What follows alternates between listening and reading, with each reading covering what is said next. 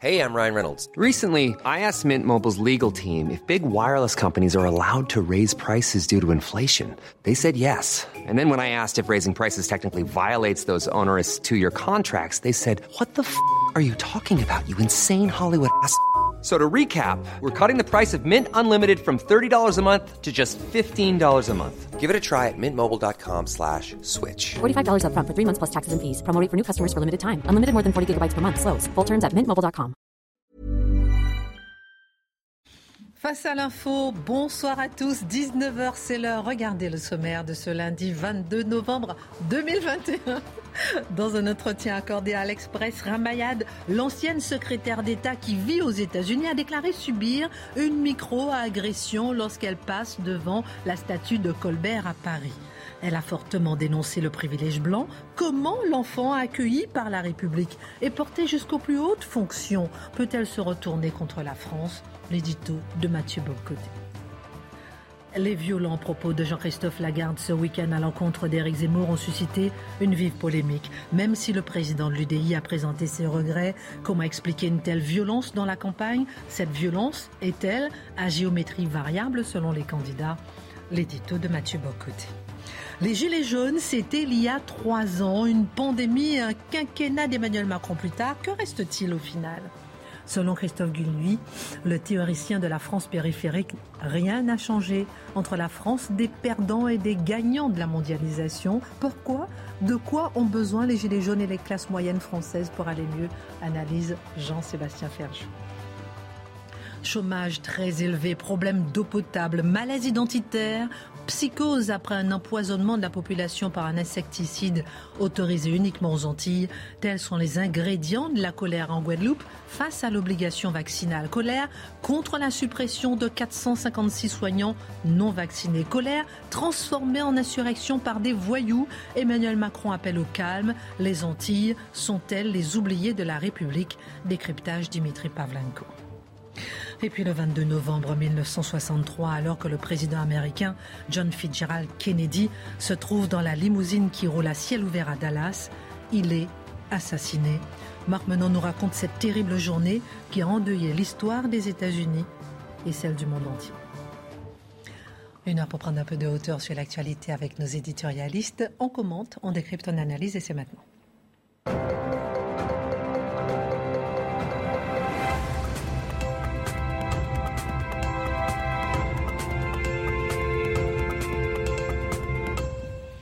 Bonsoir à tous, ravi de vous retrouver. Bonsoir euh, Marc, bonsoir Jean-Sébastien Ferjou, Charlotte est en vacances pendant une petite semaine, on l'embrasse bien fort. Bonsoir Dimitri, bonsoir Mathieu, vous avez passé un bon week-end? Bah tiens, comme d'habitude, le footing, le petit froid qui tisonne et c'est parfait.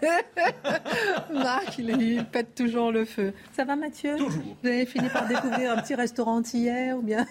Bah, en fait, euh, Grâce à vous, on m'a invité à Montréal, une, une, table antillaise, une excellente table apparemment, lors, lors de mon retour à Montréal dans quelques semaines. Mais je viens aussi. Euh, vous êtes la bienvenue, mon Ah Dieu, bah, je serai bien accompagné. Avec grand plaisir. On ira aux Bienvenue au Québec. On ira, voilà, au Québec, aux Antilles. aux Antilles, au Québec. Et Dimitri, ça va aussi, bon week-end? Ah bah moi j'ai fait l'anniversaire de mon fils. Il a quel âge? Il a eu quel âge? C'était très chouette, 6 ans. Ah, félicitations à lui. Et Jean-Sébastien avec nous pendant cette semaine. Ravi de vous revoir. Ramayad a fait un retour surprise dans la vie publique ces derniers jours en accordant un grand entretien à l'Express. Alors, elle a beaucoup surpris, hein, effectivement, puisque l'ancienne secrétaire d'État plaide pour la reconnaissance, notamment du privilège blanc. On commence déjà par ça. On va analyser, décortiquer. C'est assez surprenant parce que c'est un enfant de la République. Mon premier réflexe était de me dire Ramaki Rama Ah, Ramayad, oui, Ramayad, la théoricienne brillante, la philosophe subtile, l'intellectuelle de référence qui nous permet toujours d'éclairer les mécanismes de l'ambition sociale parce qu'elle les incarne de manière caricaturale. Euh, samedi euh, dernier, dans mon émission euh, sur CNews, il faut en parler, j'ai eu l'occasion de me pencher justement sur les mécanismes sociologiques et psychologiques qui permettent d'expliquer une conversion du sarkozysme au wokisme. Et j'expliquais assez simplement, finalement, Madame euh, cherchait les vents qui portent qui peuvent porter son ambition. En 2007, en France, c'était en embrassant la cause de Nicolas Sarkozy. Et en 2021, aux États-Unis, c'est en embrassant le discours woke. De ce point de vue, il faut comprendre cette conversion comme un plan de carrière, le wokisme comme plan de carrière. Mais aujourd'hui, je crois nécessaire de revenir sur le cœur de son propos pour voir, pour chercher à décrypter le sens de ces nombreuses affirmations. Alors justement, quelles sont ces affirmations? Alors la première, on l'a évoquée, c'est cette idée que lorsqu'elle décide de se, lorsqu'elle passe devant la statue de Colbert, eh bien, elle ressent une microagression. Alors qu'est-ce que ce concept de microagression? Ça consiste à nous dire Marc Menon est mort de rire. issues des minorités la présence dans l'espace public de symboles culturels qui rappelleraient la situation de domination dont elle serait victime serait une microagression régulière. Donc la présence de ce simple symbole, la statue de Colbert, la heurterait psychologiquement et réactiverait d'une manière ou de l'autre, ça vient avec la théorie de la microagression, réactiverait des traumatismes, des traumatismes identitaires qui reconduiraient la situation de subordination, euh, de déclassement symbolique, pratique et économique des dominés. Ce qui est particulier, si je peux me permettre, c'est que Mme Yad, euh, bon, est-ce qu'on en sait lorsqu'elle euh, faisait de la politique ici, lorsqu'elle était en politique, acceptait d'évoluer dans cet environnement sans s'en plaindre exagérément? Euh, la figure de Colbert, jusqu'alors, ne semblait pas provoquer chez elle ce traumatisme majeur.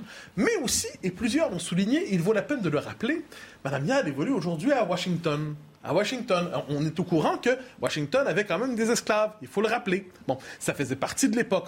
George Washington. George Washington, bien sûr, le premier président des États-Unis.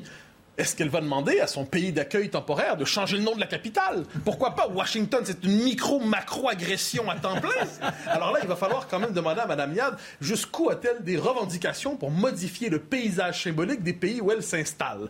Euh, il faut ajouter, soit dit en passant, sur la question de l'esclavage, mais j'y reviendrai, que l'esclavage, hélas, c'est un phénomène universel dans l'histoire de l'humanité et l'honneur de notre civilisation, c'est pas la seule heureusement, c'est de l'avoir aboli, d'en avoir fini avec cette horreur. Et de ce point de vue, l'histoire de la France est assez exemplaire faut-il le rappeler. Mais revenons donc sur les différentes affirmations. Il y a... Euh, je elle nous dit non seulement que c'est une microagression, mais elle nous parle de la question des statuts. Qu'est-ce qu'on fait avec les autres statuts Et elle nous explique que finalement, les déboulonneurs de statuts, elle n'a pas vraiment de problème avec ça. Ceux qui s'en prennent aux statuts, ou les nouveaux iconoclastes en quelque sorte. Parce qu'en fait, ils porteraient la parole des dominés. Et la véritable cancel culture, la véritable culture de l'annulation, elle se trouverait chez ceux qui veulent maintenir debout ces statuts parce qu'ils reconduiraient une histoire mensongère qui étoufferait la vérité historique. Donc c'est comme une forme de d'inversion des termes. Si vous voulez vraiment lutter pour, euh, contre la cancel culture, faites tomber, euh, faites tomber les statuts. C'est original comme idée. Je peux me permettre de vous taquiner avant la prochaine question? Si vous étiez noir, un descendant d'esclaves. Oui. Ce qui n'est pas le cas de Ramayad, ce qui est le cas des Antilles, par exemple. Est-ce que vous, vous ne vous sentiriez pas micro-agressé? Je taquine un peu, hein, devant une statue de Colbert qui, à la fois, a fait beaucoup pour la République. On en a beaucoup parlé avec euh, pour la Marc, Marc, Menon qui me, qui me toise. et euh, pour la couronne, bien sûr. Et, et, en même temps, qui a créé ce code noir, même si on avait raconté, on avait expliqué comment le code noir améliorait à l'époque le cas des esclaves. Permettez-moi de vous répondre. Je suis québécois. Et au Canada, au Québec en particulier, à Montréal, on a une statue de John A. MacDonald, qui est le fondateur du Canada.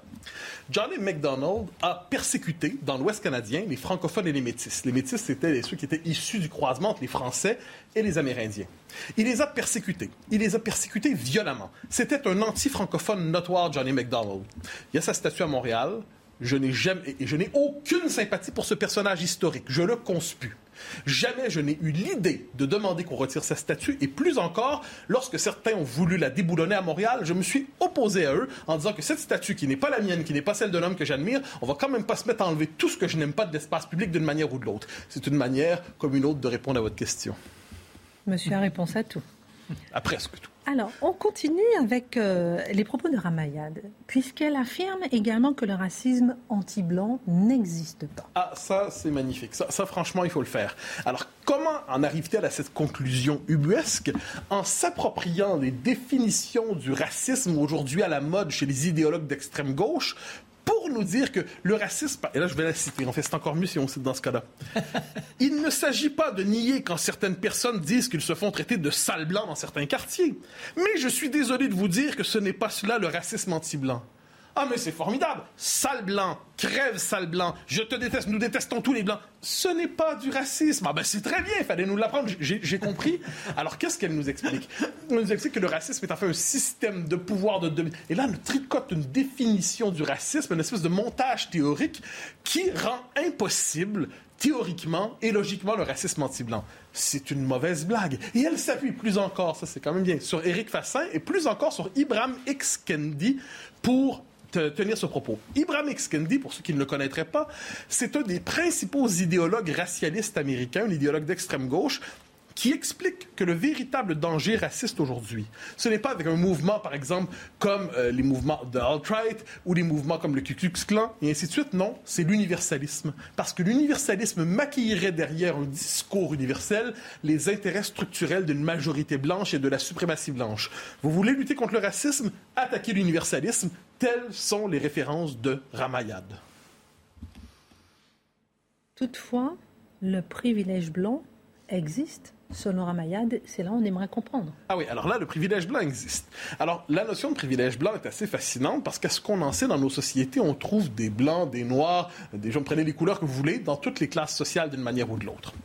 Mais prenons au sérieux sa théorie. hein, une théorie. Elle nous explique le privilège blanc. Moi, je déteste les classifications raciales pour les sociétés. Je considère que c'est fondamentalement régressif et en plus, ça empêche de comprendre l'histoire des peuples et des civilisations. Mais si on veut utiliser sa théorie, doit-on considérer dès lors qu'il y a un privilège noir euh, en Afrique et un privilège asiatique en Asie et un privilège... Et là, vous voyez la suite. Alors, moi, j'aime pas les catégorisations raciales, mais si elle veut à tout prix penser en termes raciaux, historiquement, l'Europe est plutôt blanche, disons ça comme ça.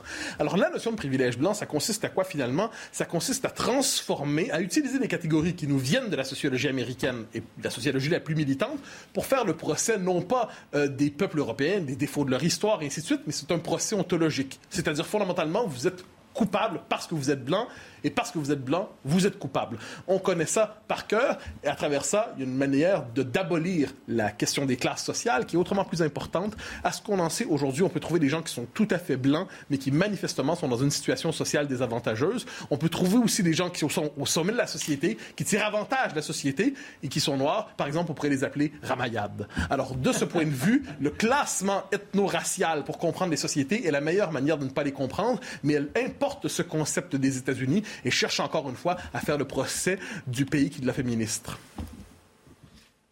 On continue. Ah oui. Privilège blanc, racisme anti-blanc, mais aussi elle s'est exprimée sur le féminisme. Ah oui, sur le mouvement MeToo et compagnie. Elle nous explique qu'en matière de MeToo, soit les femmes doivent être d'accord avec ce mouvement, mais elles ne peuvent pas le critiquer parce qu'elles empêcheraient le mouvement d'avancer. Alors, on dit pas, on dit même pas s'y opposer frontalement pour de bon, ce qui est par ailleurs possible intellectuellement. Non, elle dit le critiquer, non, c'est faire obstacle. Donc finalement, on est d'accord avec Ramayad, ou à tout le moins avec les mouvements dont elle se réclame, ou alors on est condamné au silence parce que cette voie serait contre le sens du progrès, serait contre le sens de l'émancipation. On voit ici que Mme Yad, en la matière, n'a pas une psychologie particulièrement démocratique. Alors, dernière question. Qu'est-ce que vous retenez euh, de cet entretien finalement? Que ce discours ne transpire pas la gratitude, disons ça comme ça. Voilà le discours d'une femme qui était placée au premier rang dans son pays et qui aujourd'hui se retourne contre lui avec une forme de ressentiment hargneux en empruntant tout un discours théorique à l'américaine qui sert le fait de reconduire le procès américain de la France. Premier élément. Deuxième élément qui est peut-être le plus important, Ramayad a emprunté ce discours aux États-Unis pour se hisser en société. Je le disais plus tôt, c'est le réflexe de l'opportuniste qui comprend la carte victimaire. On la joue et on a une, une promotion sociale. Et ça fonctionne aux États-Unis. Mais en France, qui est un pays qui fonctionne selon d'autres codes culturels, d'autres codes symboliques, d'autres codes mentaux, d'autres codes sociologiques, ce discours racialiste, ce discours woke, eh bien, fondamentalement, il suscite une critique vive dans l'ensemble des courants de la classe politique. Donc, Madame Yad, qui est une ambitieuse, il n'y a pas le moindre doute, a peut-être mal joué ses cartes sur le coup. Donc, dans les circonstances, si elle revient en France et veut faire de la politique à nouveau, j'ai bien l'impression qu'elle aboutira soit comme une des porte-paroles de la France insoumise, soit comme la porte-parole de Sandrine Rousseau en 2027 pour la prochaine présidentielle. Elle s'y trouvera à l'aise. On va faire un petit tour de table juste avant une petite dernière question. Est-ce que, peut-être que vous pourrez répondre aussi, vous dites par exemple qu'elle reproduit un petit peu le système américain. Est-ce que ce n'est pas un peu le même système qu'on pourrait analyser, qui se trouve dans les, euh, dans les, on va dire, républiques abandonnées, dans les quartiers, on va dire, abandonnés la République, où on a la France qui accueille, si vous permettez l'expression entre guillemets, ouvre les bras grands ouverts pour euh, des immigrés, qui après s'installent, sont heureux, sont, euh, euh, comment dire, satisfaits d'être accueillis et ensuite se retournent contre la France. Je ne sais pas si vous voyez ce que je veux dire. Est-ce que ce n'est pas exactement le même système d'être accueilli et ensuite de rejeter la personne, euh, le pays qui vous accueille, sans pour autant aller chercher aux États-Unis? Alors, je crois que dans son cas, il y a quelque chose d'assez particulier, c'est-à-dire, il faut, je, je crois, l'élément central, j'y reviens parce que c'est fondamental, c'est l'arrivisme. Et l'arrivisme, ça consiste à être capable de trouver chaque fois le discours le plus adapté pour accélérer l'ascenseur social et se retrouver au poste de commande de la bourgeoisie et de ceux qui veulent y adhérer. Bon, alors ça, il fut un temps où justement c'était magnifique. Pour être capable de rejoindre le sommet de la société française, c'était d'aimer la France, d'embrasser son histoire, d'embrasser sa culture, de chanter la France. Mais aux États-Unis, ce sont d'autres codes. C'est en portant l'étendard minoritaire, en battant pavillon woke, en se présentant soi-même comme, et plus encore, si je peux me permettre, être d'une victime de la France. Parce que les États-Unis aiment accueillir des personnes issues du mouvement indigéniste dans les décoloniaux comme des réfugiés de la diversité aux États-Unis qui seraient le paradis de l'accueil de la diversité. Alors elle a bien compris qu'en jouant cette carte de je suis une réfugiée de la diversité, j'arrive aux États-Unis, enfin on me reconnaît tel que je suis, ce discours lui permet d'avoir une position sociale avantageuse. Alors, de ce point de vue, pour moi, je ne prête pas une profondeur philosophique exagérée à Madame Yad, mais je lui prête un véritable génie de l'arrivisme, et sur ce coup-là, franchement, 100%, c'est réussi aux États-Unis. Dimitri, ensuite on fait un tour de table. Mais moi j'aime bien votre intuition, Christine, parce que je pense qu'effectivement, euh, Ramayad est dans une carte américaine là pour sa situation actuelle aux États-Unis. Mais comme c'est quelqu'un qui est intelligent et qui n'injurie pas l'avenir, je pense qu'elle se dit il y a peut-être euh, un coup à jouer. Le wokisme est-il par essence de gauche Est-ce qu'on ne peut pas lui donner, comment dire, une couleur un petit peu libérale, voyez, qui parle en fait dans, les quartiers où, il y a des gens qui sont très entrepreneurs, très entrepreneurs. Et peut-être que Ramayad se voit un destin, peut-être pas tout de suite, mais dans 5 ans, dans 10 ans, dans 15 ans, elle, prend date et peut-être qu'elle dira, bah regardez, j'étais la première à l'avoir dit, à l'avoir fait. Ça n'est pas exclu, je suis pas dans sa tête, hein, bien mhm. sûr, mhm. mais euh, c'est une hypothèse à, analyser. Je trouve que quand on nie la philosophie, quand on nie le courant des Lumières, on ne peut pas être classé comme étant intelligent. Ça, c'est le premier point, et j'y reviendrai dans deux secondes.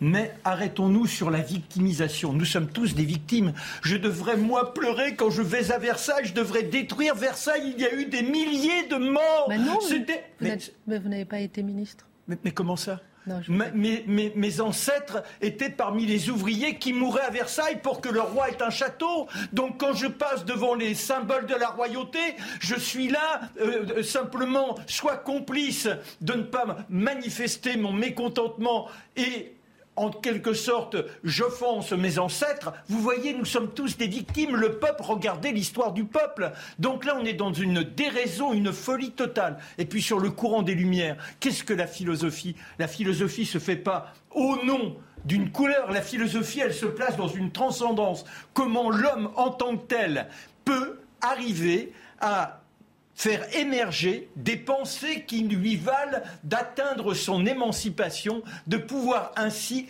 euh, euh, comment dirais-je, être véritablement dans l'épanouissement intellectuel. C'est-à-dire comment la force des mots nous transcende et nous sort de notre petit quotidien et évite justement les querelles besogneuses de, petites appartenances sociales. Jean-Sébastien Ferjou, comment on a pu être ministre de la République et se retourner contre elle et contre son histoire?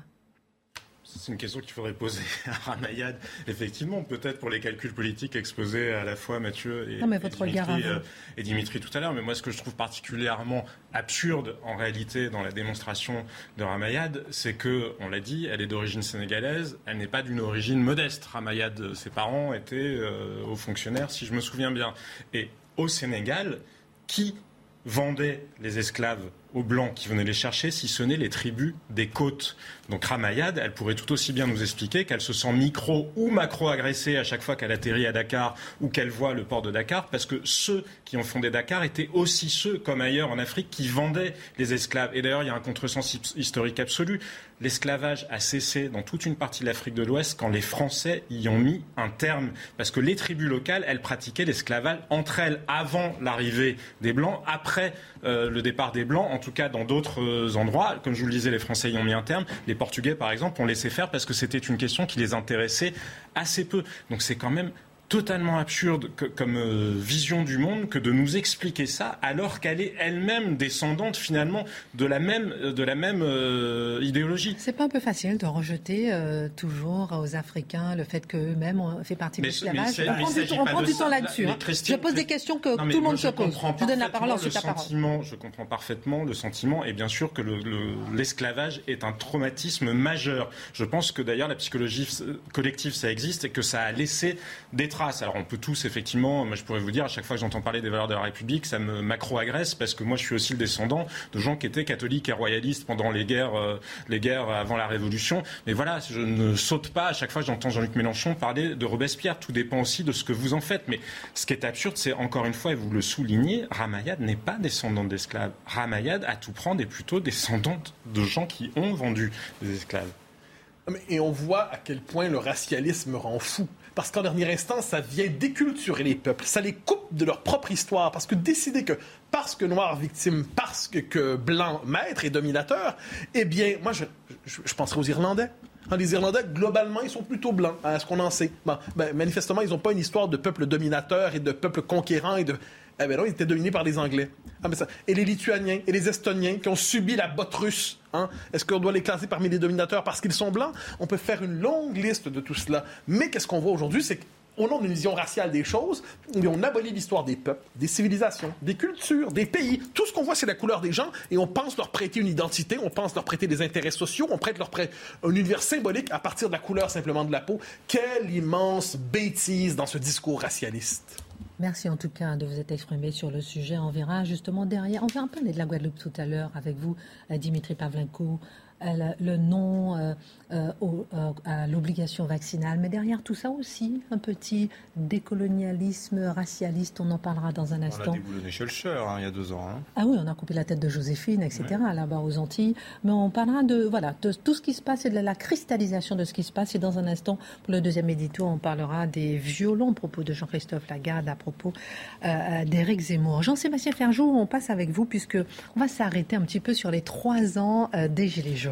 En novembre 2018 débutait donc euh, la phase euh, mobilisation euh, des Gilets jaunes. Trois ans après, une pandémie plus tard, un quinquennat d'Emmanuel Macron pratiquement plus tard, on a retrouvé, on va dire, une petite vie normale, entre guillemets, et pourtant, comme le souligne Christophe Gulvy, le théoricien de la France périphérique, rien n'a changé et le grand clivage de notre époque demeure entre la France des perdants économiques et culturels du modèle globalisé et puis la France des grandes métropoles composées par les gagnants de la mondialisation. Rien n'a changé. Effectivement, quand vous le regardez, vous le disiez, il y a trois ans, ça paraissait pas, notamment après l'Arc de Triomphe, quand l'Arc de Triomphe a été pris d'assaut par les Gilets jaunes, ça ne paraissait pas gagné qu'Emmanuel Macron puisse terminer son quinquennat, ou finalement le, terminer de manière relativement paisible. Mais oui, Christophe Gulli le décrit très bien. Il a donné un grand entretien au Figaro, euh, vous le mentionniez, euh, je crois, tout à l'heure, en disant les rapports de force restent les mêmes. En gros, il y a d'un côté les gagnants, un bloc, euh, c'est aussi l'explication de Jérôme Sainte-Marie, un bloc élitiste, et puis un bloc populaire en face. Mais oui, ce rapport de force, il existe, mais il pourrait néanmoins changer. Et au-delà de ça, il est un peu plus compliqué qu'il n'y paraît. Je voudrais faire un détour par les États-Unis, parce que de quoi on parle finalement? On parle des bobos et je ne sais pas si vous vous souvenez d'où vient ce mot. Il y a 20 ans, il y a un journaliste américain qui a inventé le mot de bobo. Il avait écrit un livre qui s'appelait Les bobos au paradis, en décrivant, il s'appelle David Brooks, en décrivant comment les bobos étaient devenus la nouvelle classe dirigeante. Et d'ailleurs, comment c'était la première classe dirigeante de l'histoire qui était à la fois dirigeante, mais qui ne se voulait surtout pas dirigeante. C'est-à-dire, ils ont que des codes, c'est-à-dire, ils ne sont pas en costume et en cravate. Regardez, je suis le seul à ce soir. pas que ce soit la classe dirigeante du plateau. On peut être beaucoup de choses, on peut être beaucoup de choses euh, en même temps, mais regardez, c'est le genre de gens qui, par exemple, investissent toutes les pièces domestiques de la maison, qui sont capables de mettre 10 000 euros dans une, une cuisinière dernier cri, plutôt que peut-être sur des choses, des produits un peu plus luxueux comme auparavant. Mais ce fameux journaliste-là, qui nous décrit très bien comment cette caste-là, c'est une victoire culturelle qu'ils ont remportée, pas seulement économique. Et c'est aussi ce qu'explique Christophe Gulli en disant on a dépossédé les classes moyennes de leur sentiment d'appartenance et surtout d'être le sentiment du cœur de la société. Et en plus, ils ont été un peu piégés justement par ces bobos qui ont un peu absorbé leur code, comme je vous le disais, euh, comme je vous le disais à l'instant. Donc les fameux bobos, ils ont réussi à imposer à faire le lien finalement entre le capital culturel et le capital économique. C'est ça qui a changé sur les 20 dernières années. C'est ça qu'il faut comprendre. Avant, vous aviez plutôt d'un côté une bourgeoisie économique et plutôt une bourgeoisie intellectuelle. Les bobos, ils ont fusionné les deux. Figurez-vous qu'il y a eu des gens qui se sont intéressés à l'usage du mot smart, intelligent aux États-Unis, dans le New York Times en 40 ans il est employé huit fois plus souvent. Donc ça montre bien justement cette classe qui a réussi à s'imposer comme ça. Donc forcément, bah, ils ont les codes pour, euh, pour maîtriser euh, la politique, parce qu'en plus, et c'est ce que décrit Christophe Gulli, ils ont tendance à accuser les autres bah, d'être euh, un peu hargneux ou, populistes, démagogues et ou fascistes. Et donc c'est ce que dit Christophe Gulli, finalement, c'est l'artifice politique qui leur permet de se maintenir au pouvoir. Maintenant, je vous disais que c'est en train de changer un peu. Pourquoi? Parce qu'il n'y a pas que les bobos. Il y a aussi des beaux ça, c'est un sociologue français qui en a parlé dans un livre qui a été écrit en 2016 qui s'appelle Nicolas Chemla. Les beaux-bourgs, c'est quoi? Ce sont les bourgeois bourrins.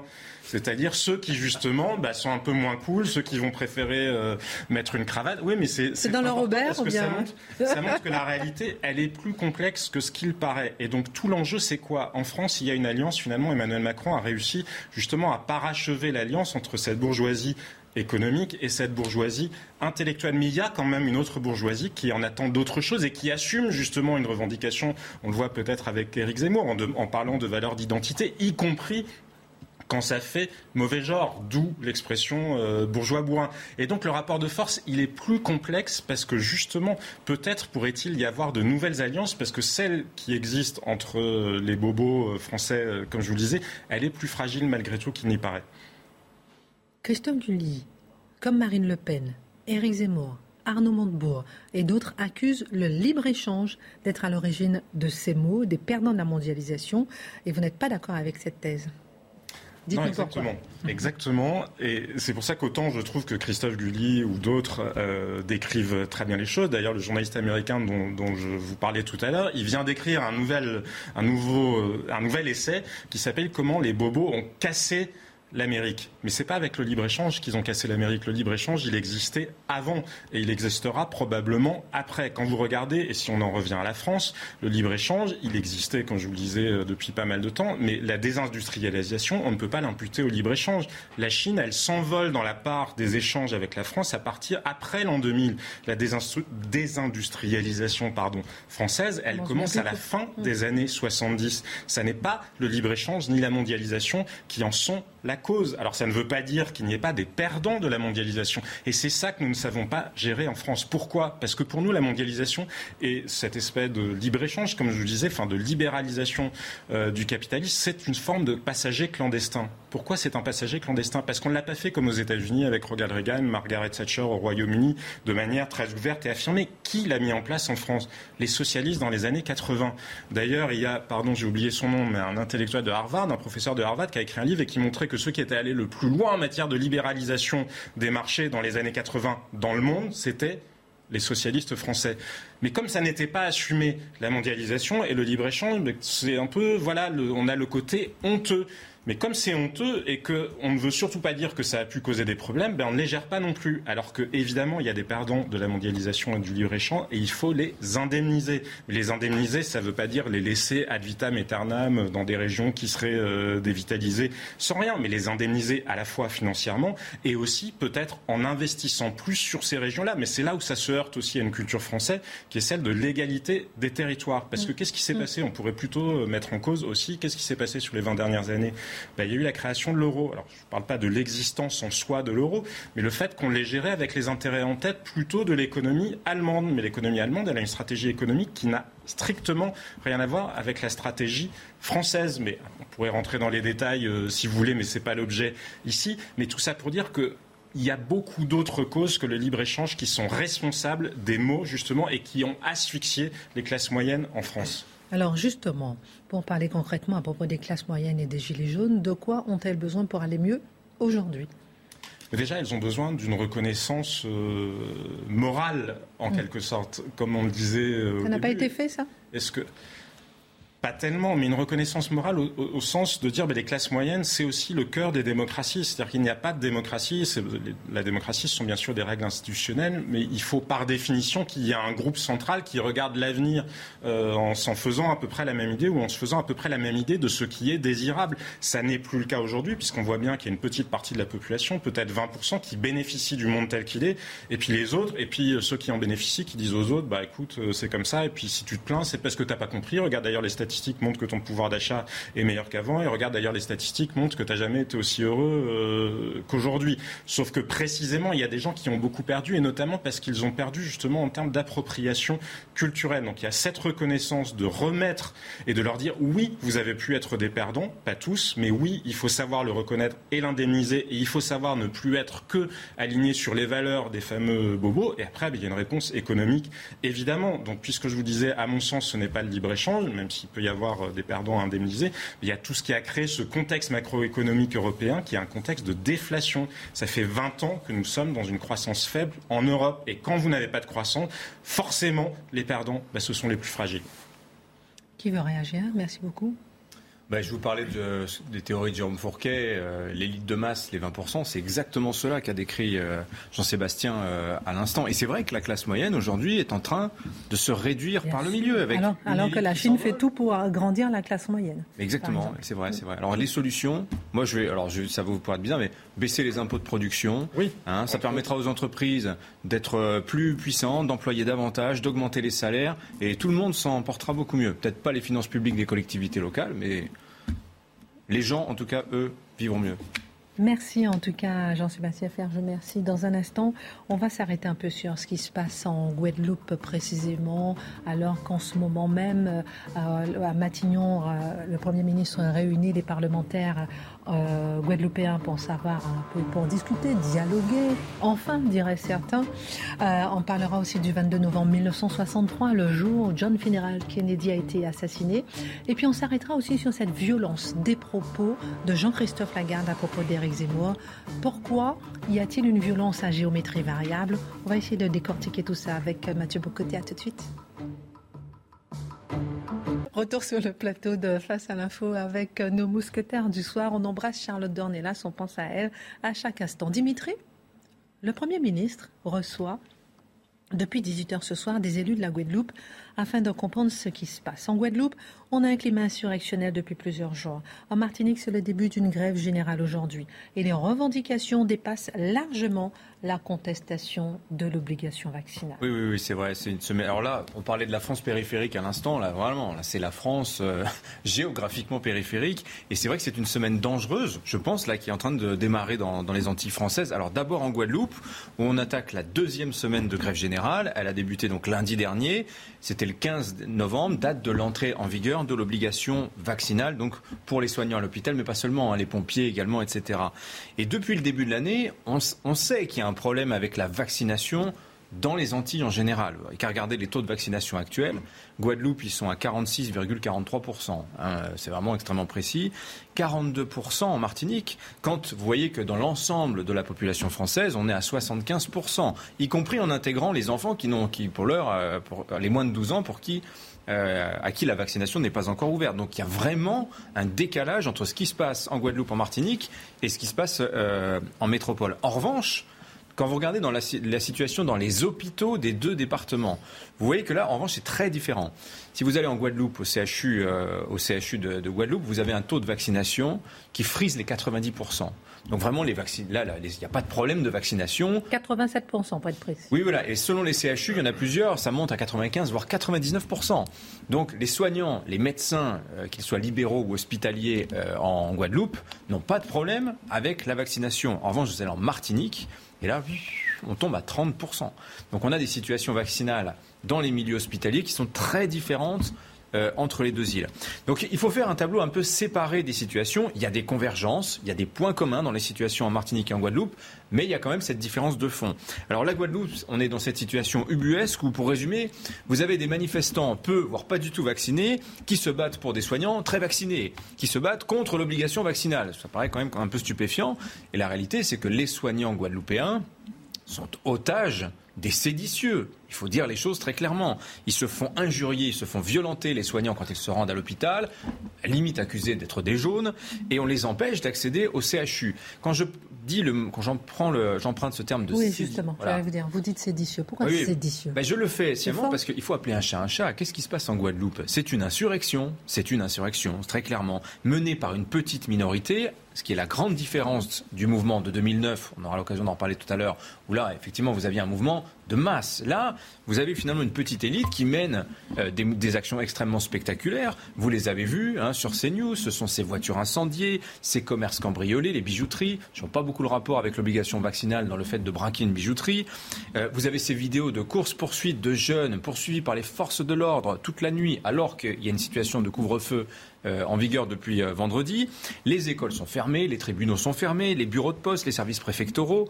Des armes ont été volées quand même, des armes ont été volées. Les réserves des douanes ont été pillées et les bloqueurs occupent les ronds-points, occupent les carrefours, ils coupent les routes, ils mettent en place des barrages et repoussent les inconnus. S'ils ne vous connaissent pas, ils vous demandent de, faire demi-tour. Je taquine, mais c'est pas justement, petite parenthèse, hein, exactement la même différence entre ceux qui avaient, on parlait des Gilets jaunes tout à l'heure, ceux qui avaient cassé l'Arc de Triomphe et puis des revendications profondes des Gilets jaunes. Ah, c'est ça Il y a sûrement des. je, pense qu'il y a, non, mais il y a sûrement des militants animés euh, d'un esprit noble.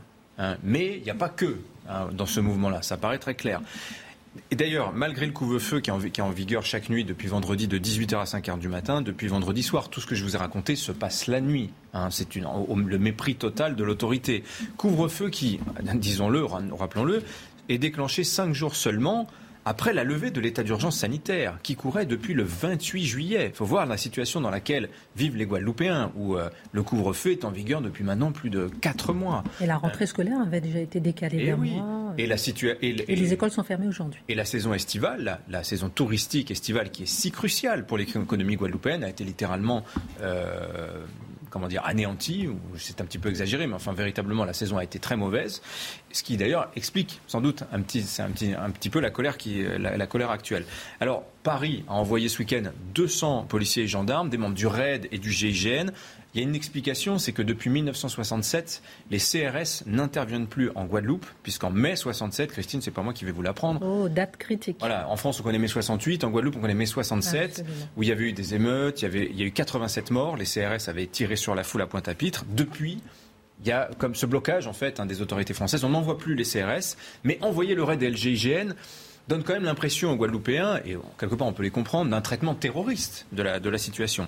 Alors en Martinique, euh, c'est à peine mieux. La mobilisation contre le pass sanitaire date là aussi euh, de cet été. Le mois dernier, compte tenu du refus de la majorité des soignants, hein, ce que je vous disais, 30% de vaccinés seulement à l'hôpital, eh bien euh, le directeur du CHU, avec l'accord du préfet bien sûr, avait reporté d'un mois et demi, donc au 31 décembre, l'obligation vaccinale. Mais ça s'était passé sous la pression des manifestants qui s'en prenaient physiquement aux médecins qui venaient travailler, y compris ceux qui venaient en renfort de la métropole pour soigner des Martiniquais. Ça paraît quand même complètement incroyable.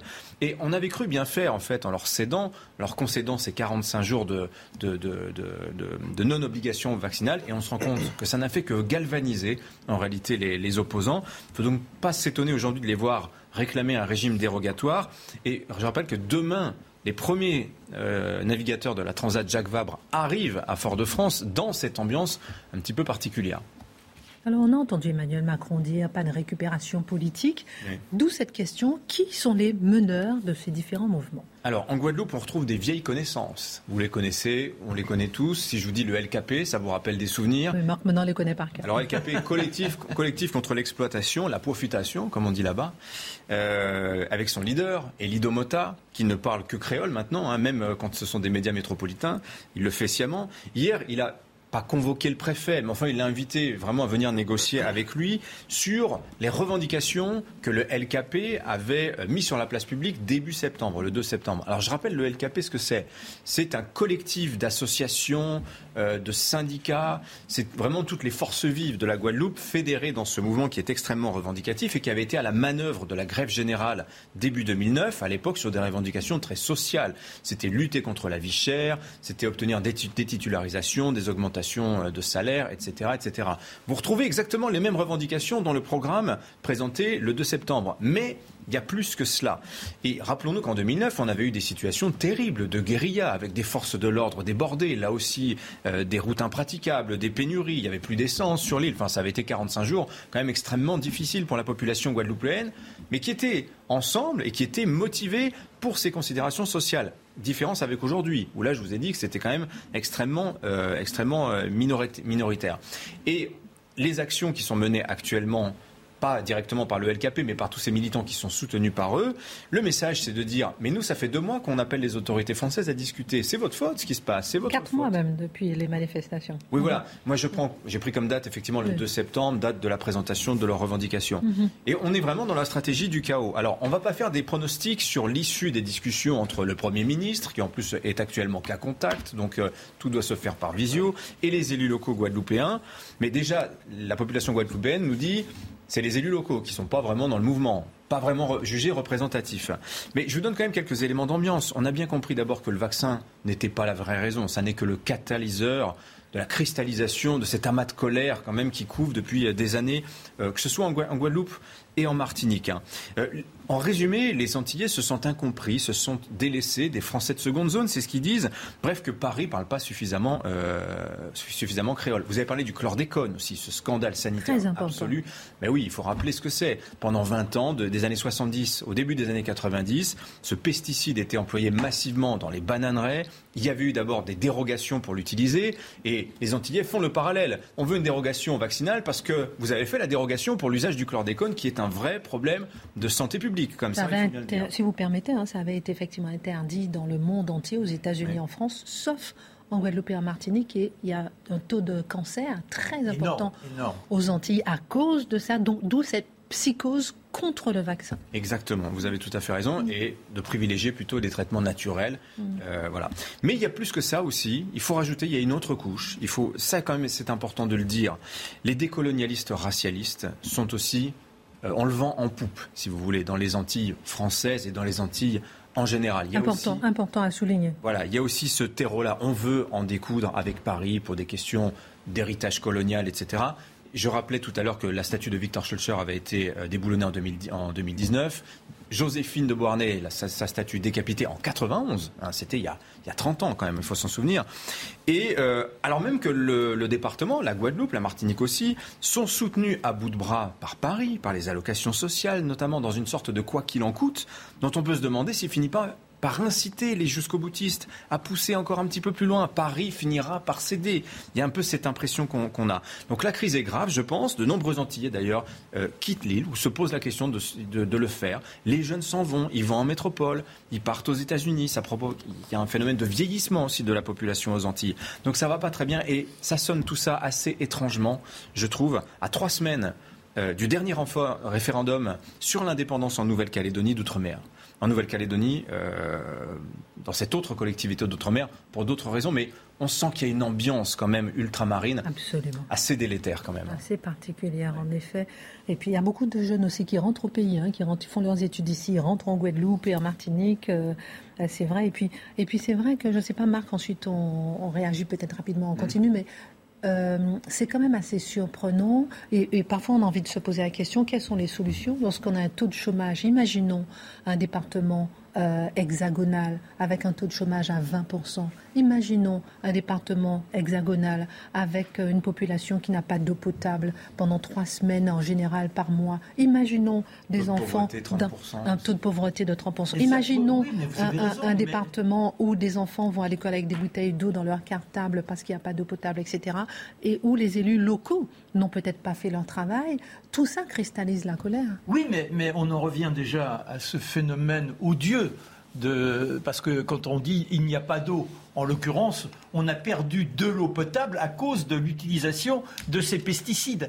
Par ailleurs, ce qui est complètement fou, par exemple, un soda, en France, je ne connais pas les proportions, vous allez avoir 10 euh, morceaux de sucre par litre. Oui. Eh bien là-bas, ça va être carrément 15 morceaux. D'où, malheureusement, eh bien, une épidémie d'obésité. Et tout ça bah, concourt à quoi? À un délabrement de la santé. Vous voyez, je crois qu'il faut des véritablement, vraiment aller là-bas, essayer de décortiquer tous les problèmes et comment avoir une relance cas par cas et euh, faire en sorte que les richesses que contiennent la terre euh, que contient la Terre, que ces richesses-là puissent s'épanouir et donc sortir de ce tout chimique. en tout cas, on aura peut-être l'occasion d'en parler. Merci beaucoup, Dimitri. Euh, et puis, on suivra tout ça de très près. La page histoire avec vos le 22 novembre 1963. Il était beau, il était jeune, il était président. C'était John Fitzgerald Kennedy mais il a été assassiné. Mais il faisait vibrer le monde. Les plus jeunes qui nous regardent, et je sais qu'ils sont nombreux, ça paraît étonnant, mais c'est vrai, eh bien, ils ne se rendent pas compte comment un homme peut symboliser l'espoir et de façon planétaire. Comme vous dites, il avait cette prestance incroyable, il y avait sa femme Jackie à ses côtés, leurs enfants Caroline et John John, et l'image d'Épinal d'un couple qui réussit avec deux petits qui croissent avec tout autour l'espoir qui est offert en particulier à ceux qui jusque-là se sentaient les grandes victimes de ces États-Unis, à savoir les peuples délaissés, le peuple noir. Et il est pour euh, l'ouverture, pour faire en sorte qu'il y ait de vrais, de vrais droits civiques qui soient accordés à ces populations, mais cela entraîne forcément un rejet en particulier dans les États du Sud. Et où seront-ils en ce mois de novembre?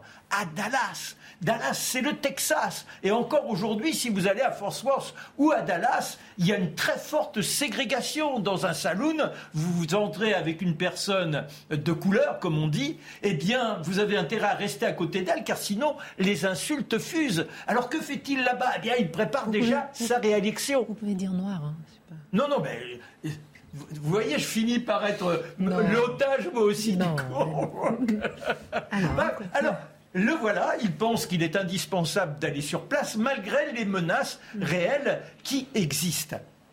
Ils arrivent la veille, ça fait quelques jours qu'ils ont une grande tournée comme ça dans le sud, et le soir, ils gagnent l'hôtel euh, qui s'appelle l'hôtel du Texas, et on ne lui donne pas l'appartement le plus prestigieux. Pourquoi? Parce qu'il est exposé à une possibilité d'infiltration. Alors il est un peu déclassé. Ça montre bien que les, services de sécurité craignent. Et le, soir, il lit un article dans Life, car il y a un reportage qui est consacré à ces quelques jours de tournée. Il veut voir comment les journalistes le présentent. Jackie, elle, se couche. Et ce reportage dans Life euh, concerne Édouard euh, VII, et les funérailles d'Édouard VII, le roi d'Angleterre. C'est quand même le dernier reportage qu'il euh, consulte avant de voir ce reportage sur lui. Il s'endort et à 7h30 le matin, il est réveillé par celui qui est son valet de chambre en quelque sorte, qu'il l'appelle Georges. Les ablutions, et il lui présente le costume bleu, la cravate bleue, mais avant, il y a le corset. Car cet homme qui est toujours tout sourire, depuis des années, souffre, souffre terriblement du dos.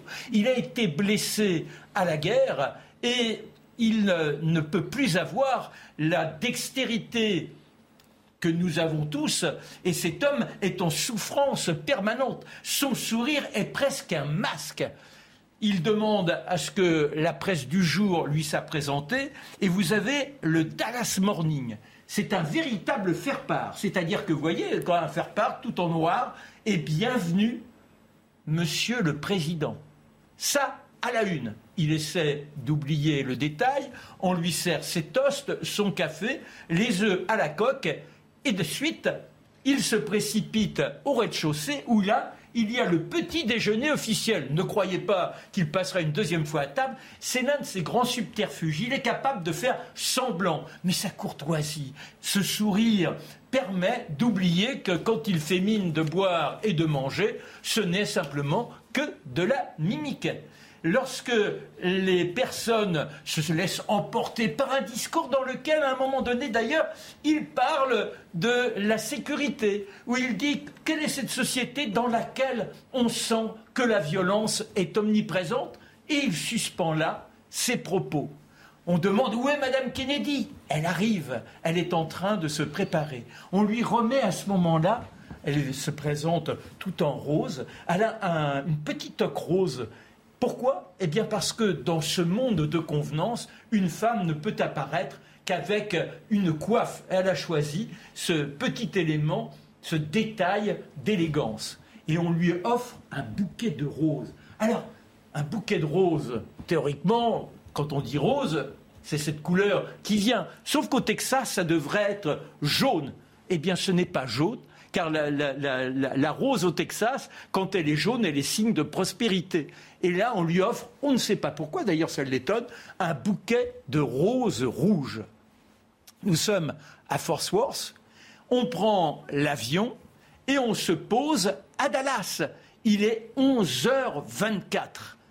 La foule se présente, il monte dans la Lincoln spéciale, il est à l'arrière et on passe dans la grande rue principale. Face à lui, il y a le gouverneur Connally avec euh, son épouse, Jackie Kennedy, elle, est à sa gauche. Et puis le chauffeur, Joe, et Kellerman, qui est le chef des services secrets. Il y a deux voitures qui les ont précédées. Et quand on quitte la grande avenue principale où Connally lui a dit, vous voyez que Dallas sait vous accueillir, il y a un virage extrêmement euh, fermé. Et là, on roule pratiquement au pas.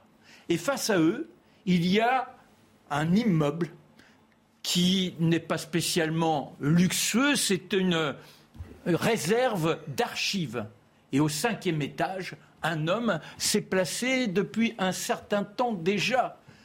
Et un coup de feu retentit, on voit le président porter la main à la gorge. Quelques secondes après, c'est Connally qui lui a le sang qui lui vient, il a été touché. Puis, à nouveau, un coup qui part, et là, le président s'affaisse. On connaît les images qui suivent en fesse. Ensuite, c'est Jackie Kennedy qui saute sur la malle arrière. Il, le responsable des services secrets, qui a sauté de la voiture derrière, qui vient la braquer. Le chauffeur qui accélère. Miraculeusement, l'un et l'autre reste dans l'automobile. Le président a eu la tête littéralement éclatée. Il est conduit à l'hôpital. Quand on regarde le film qui a été tourné par Zapoluder, qui est un, touriste, enfin un homme du lieu, et que l'on décompose des images, on s'aperçoit que la commission Varenne qui a conclu à un seul tueur, c'est impossible car il y a au moins quatre balles qui ont été tirées. Par ailleurs, Lee Oswald, l'auteur du coup de feu qui est retrouvé dans un cinéma une heure plus tard, qui est arrêté. Cet homme a été dans les marines, était un très mauvais tireur, et là, il lui faut une capacité de tir invraisemblable qui ne correspond pas à la réalité. On fera l'enquête une autre fois. Non, mais oui, mais c'est pour dire simplement qu'aujourd'hui encore, officiellement Lee Oswald qui est abattu 48 heures après par Il reste plus que 5 minutes là. Non, non, mais qui reste le, le criminel, mm. eh bien ce n'est pas du tout la vérité qui apparaît grâce à ce film. Merci beaucoup, mon cher Marc. Merci beaucoup. Euh, dernière partie avec les propos de anti-Zemmour, tenu par Jean-Christophe Lagarde, qui s'est emporté en disant que si Charles Pasqua était encore de ce monde, il tirerait une balle dans la tête d'Éric Zemmour. La réaction des réseaux sociaux l'a forcé à reculer. Si les propos ont été exhumés euh, euh, de Charles Pasqua, on l'a entendu aujourd'hui contre Zemmour, la question que l'on se posera n'est pas de savoir si la relation entre les deux hommes était au beau fixe ou pas, ou euh, comment ils s'entendaient, mais comment un homme politique peut déclarer qu'on peut mettre une balle dans la tête de quelqu'un. Alors, c'est fascinant et vous avez tout à fait raison de dire qu'il s'est excusé parce qu'il y a eu polémique sur les réseaux sociaux. Parce que d'abord et avant tout, euh, la chaîne sur laquelle il a tenu ses propos les a retweetés en disant, presque sur le mode de la félicitation, Jean-Christophe Lagarde tacle Éric Zemmour. Et là, bon, on assume le propos. Polémique très vive, et là on se rend compte, ah oui, on a quand même une balle dans la tête. C'est un peu violent quand même. Alors là, qu'est-ce que, fait la chaîne? Retire l'extrait en disant ces propos sont étrangers à notre philosophie, notre vision de l'information. Mais pourquoi vous aviez retweeté de manière positive avant? Enfin, ce sont des questions que mon esprit simple se pose. Bon. Deuxième élément, donc réaction, il s'excuse. Mais dans le... Euh, semi-excuse. Dans le portrait général de la classe médiatique et politique, réaction assez faible. On l'a vu hier avec le débat des républicains La question est posée aux différents euh, candidats. Comment réagissent-ils? Et tout de suite, ils acceptent les excuses euh, en disant, bah oui, mais c'est excusé tout de suite, c'est pas ce qu'il voulait dire. Le seul, et là-dessus, il faut le noter, c'est Eric Ciotti qui a dit, non, non, non, non, j'accepte pas vos fausses excuses. Vous avez dit quelque chose de grave, il faut quand même l'assumer. Et il y avait quand même une forme de contraste chez les candidats républicains entre ceux qui acceptaient immédiatement l'excuse pour mettre la question de côté et Ciotti qui, en la matière, a décidé de dire c'est grave ce qui vient de se passer. Autre élément dans ce premier portrait, imaginons, imaginons si Éric Zemmour lui-même avait dit, ou Marine Le Pen, ou un autre, Laurent Wauquiez, on peut en trouver quelques autres, avait utilisé des propos semblables à propos d'un adversaire politique. Hein, on lui aurait mis une balle dans la tête. Croyez-vous vraiment que le système médiatique se serait fait discret et aurait accepté immédiatement les excuses du candidat Zemmour ou du candidat Vauquier ou d'un autre eh bien non, il n'aurait pas accepté. On le sait très bien. On connaît le deux poids, deux mesures qui structure le discours public. Et qu'est-ce qu'on voit donc à travers ça? C'est un révélateur, en fait, d'une espèce de rapport trouble à la candidature Zemmour. Quoi qu'on pense du candidat, quoi qu'on pense de ses propos, quoi qu'on pense de ses idées, qui est une question secondaire ici, le fait est que cet homme, il est possible de vouloir lui mettre une balle dans la tête publiquement sans que cela ne suscite un tumulte général. Comment expliquer ce silence global devant l'appel au meurtre? Eh ben, Voilà quand même, on est devant un candidat qui est véritablement transformé en ce moment en monstre. Éventuel candidat. Ouais, éventuel, mais bientôt candidat. Je crois comprendre que c'est une question de quelques jours, de quelques semaines. Alors quoi qu'il en soit. Non, mais c'est intéressant de voir quand même que pour l'instant, ça reste un politique. Certains l'ont souligné. Ça reste oui. Pardon, un journaliste. Oui, bien sûr. Vous avez tout à fait un journaliste avec une carte de presse. Euh, la parole. On l'a depuis quelques semaines. Je vois même que depuis quelques années. On l'a nazifié on l'a fascisé, on l'a talibanisé, on l'a covidisé. On se souvient, on l'a comparé à la Covid, hein, c'est un petit détail. On l'a présenté, on l'a traité de négationniste, on l'a traité d'antisémite. Alors tout ça, puis j'en oublie probablement à travers tout ça. On l'a présenté au polémiste d'extrême droite. On le présente à la manière d'un monstre, mais d'un monstre intégral.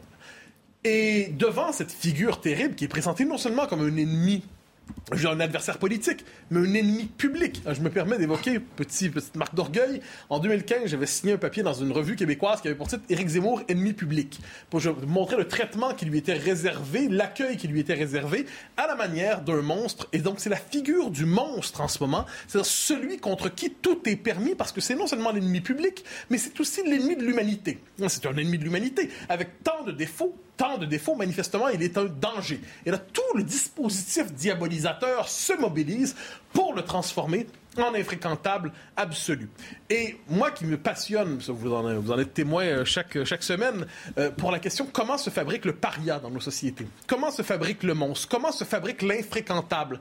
Comment se fabrique celui qui doit être condamné parce que dans la cité, c'est contre lui, c'est le bouc émissaire? Eh franchement, il y a une forme de laboratoire à ciel ouvert dans la politique française et la fabrique du bouc émissaire, la diabolisation de Zemmour, c'est un cas qui mériterait les meilleures études pour voir comment, finalement, se construit la haine d'une figure politique. Le seul point commun de tous les candidats en ce moment, appelons ça comme ça, c'est la zémourophobie. Zémourophobie, et il n'est pas la seule cible non plus des menaces. Non, si je peux me permettre, alors je ne veux pas vous euh, évoquer votre cas euh, trop longtemps, mais la semaine passée, vous avez subi des menaces de mort et je n'ai pas senti une grande, un grand tumulte médiatique, euh, hélas. Donc, des menaces, on en voit régulièrement aussi. Je m'y attendais pas, je n'attendais rien. Non, mais quand même, spontanément, on pourrait dire, une journaliste renommée, une animatrice, une menace de mort, puis quand même de manière assez violente. Et là, on oublie, on n'en parle pas. En tout cas, c'est un silence étonnant. Ensuite, on pourrait parler d'autres cas des journalistes qui sont associés à des médias plus conservateurs, qui sont quelquefois menacés. Les insultes à répétition, ça vaut la peine de le dire. Euh, les insultes graves qui ont été lancées contre différents journalistes, contre différents intellectuels, contre différents intervenants dans la vie publique, mais parce qu'ils sont classés à droite, entre guillemets, on peut, à leur endroit, on peut véritablement vomir sur eux, on peut dégobiller à temps plein sur eux. Ce n'est pas très grave. On peut fantasmer même. C'est une scène qui m'avait frappé, moi, à euh, France Inter. On, on fantasmait une relation sexuelle violente et forcée avec une journaliste associée à droite. Et là, soudainement, les féministes étaient discrètes cette fois-là. Étrange discrétion. Ah, mais c'est parce que la victime n'était pas la bonne. Alors, ce qu'on voit à travers ça, c'est une véritable logique de deux poids, deux mesures. Alors, quand j'entends plusieurs médias s'inquiéter de la menace de l'extrême droite pour la liberté de presse, hein, on, le sait, on entend ce discours-là. Très bien. Prenons-le au sérieux s'il le faut. Mais notons que ce qu'ils appellent l'extrême droite, c'est une, catégorie assez large hein, dans leur esprit, ne l'oublions pas, Eh bien, de l'autre côté, il existe aussi une violence, une violence symbolique. Sinon, si ce n'est pas un appel au meurtre, c'est quelquefois un appel à la diabolisation, un appel au bannissement civique, un appel finalement au meurtre social, à la peine de mort sociale. Mais ça vient aussi de la gauche quelquefois. Il faudrait éviter en la matière de fonctionner toujours sur le deux poids deux mesures. Une petite conclusion, justement, est-ce qu'on est condamné à ce deux poids deux mesures dont nous parlons si souvent? Oui, nous y sommes condamnés et je le dis avec, euh, avec tristesse, l'idéologie dominante. Le, but, c'est de se ranger, évidemment, du bon côté. Ben, je pose plein de questions. Le propre de l'idéologie dominante, qu'est-ce que c'est? C'est de considérer qu'il y a un cercle des opinions acceptables. Et à partir dès qu'on en sort, on ne, discutera plus de nos idées, on ne discutera plus de nos thèses, on ne discutera plus de nos, théories, de nos livres. On va simplement coller des étiquettes disqualifiantes et c'est un mécanisme récurrent.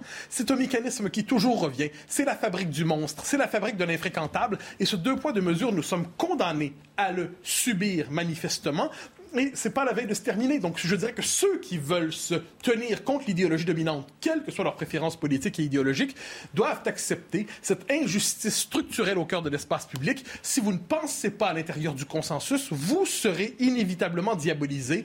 Et à partir du moment où vous cherchez à vous dédiaboliser en disant non, non, mais je suis un humain généreux, moi aussi, moi, moi je fais des dons, euh, je, suis, une personne bonne, puis j'insulte pas mes enfants et tout ça, ça ne compte pas. Vous faites partie de la lie de l'humanité. Contre vous, tout est permis un fait central, finalement, retenons-le. Jusqu'ici, le fait central de la campagne présidentielle, c'est la haine anti-Zemmour. Pas le débat avec Zemmour, la haine anti-Zemmour. Il y a quelque chose d'un peu gênant à travers tout cela. Je ne suis pas tellement d'accord avec vous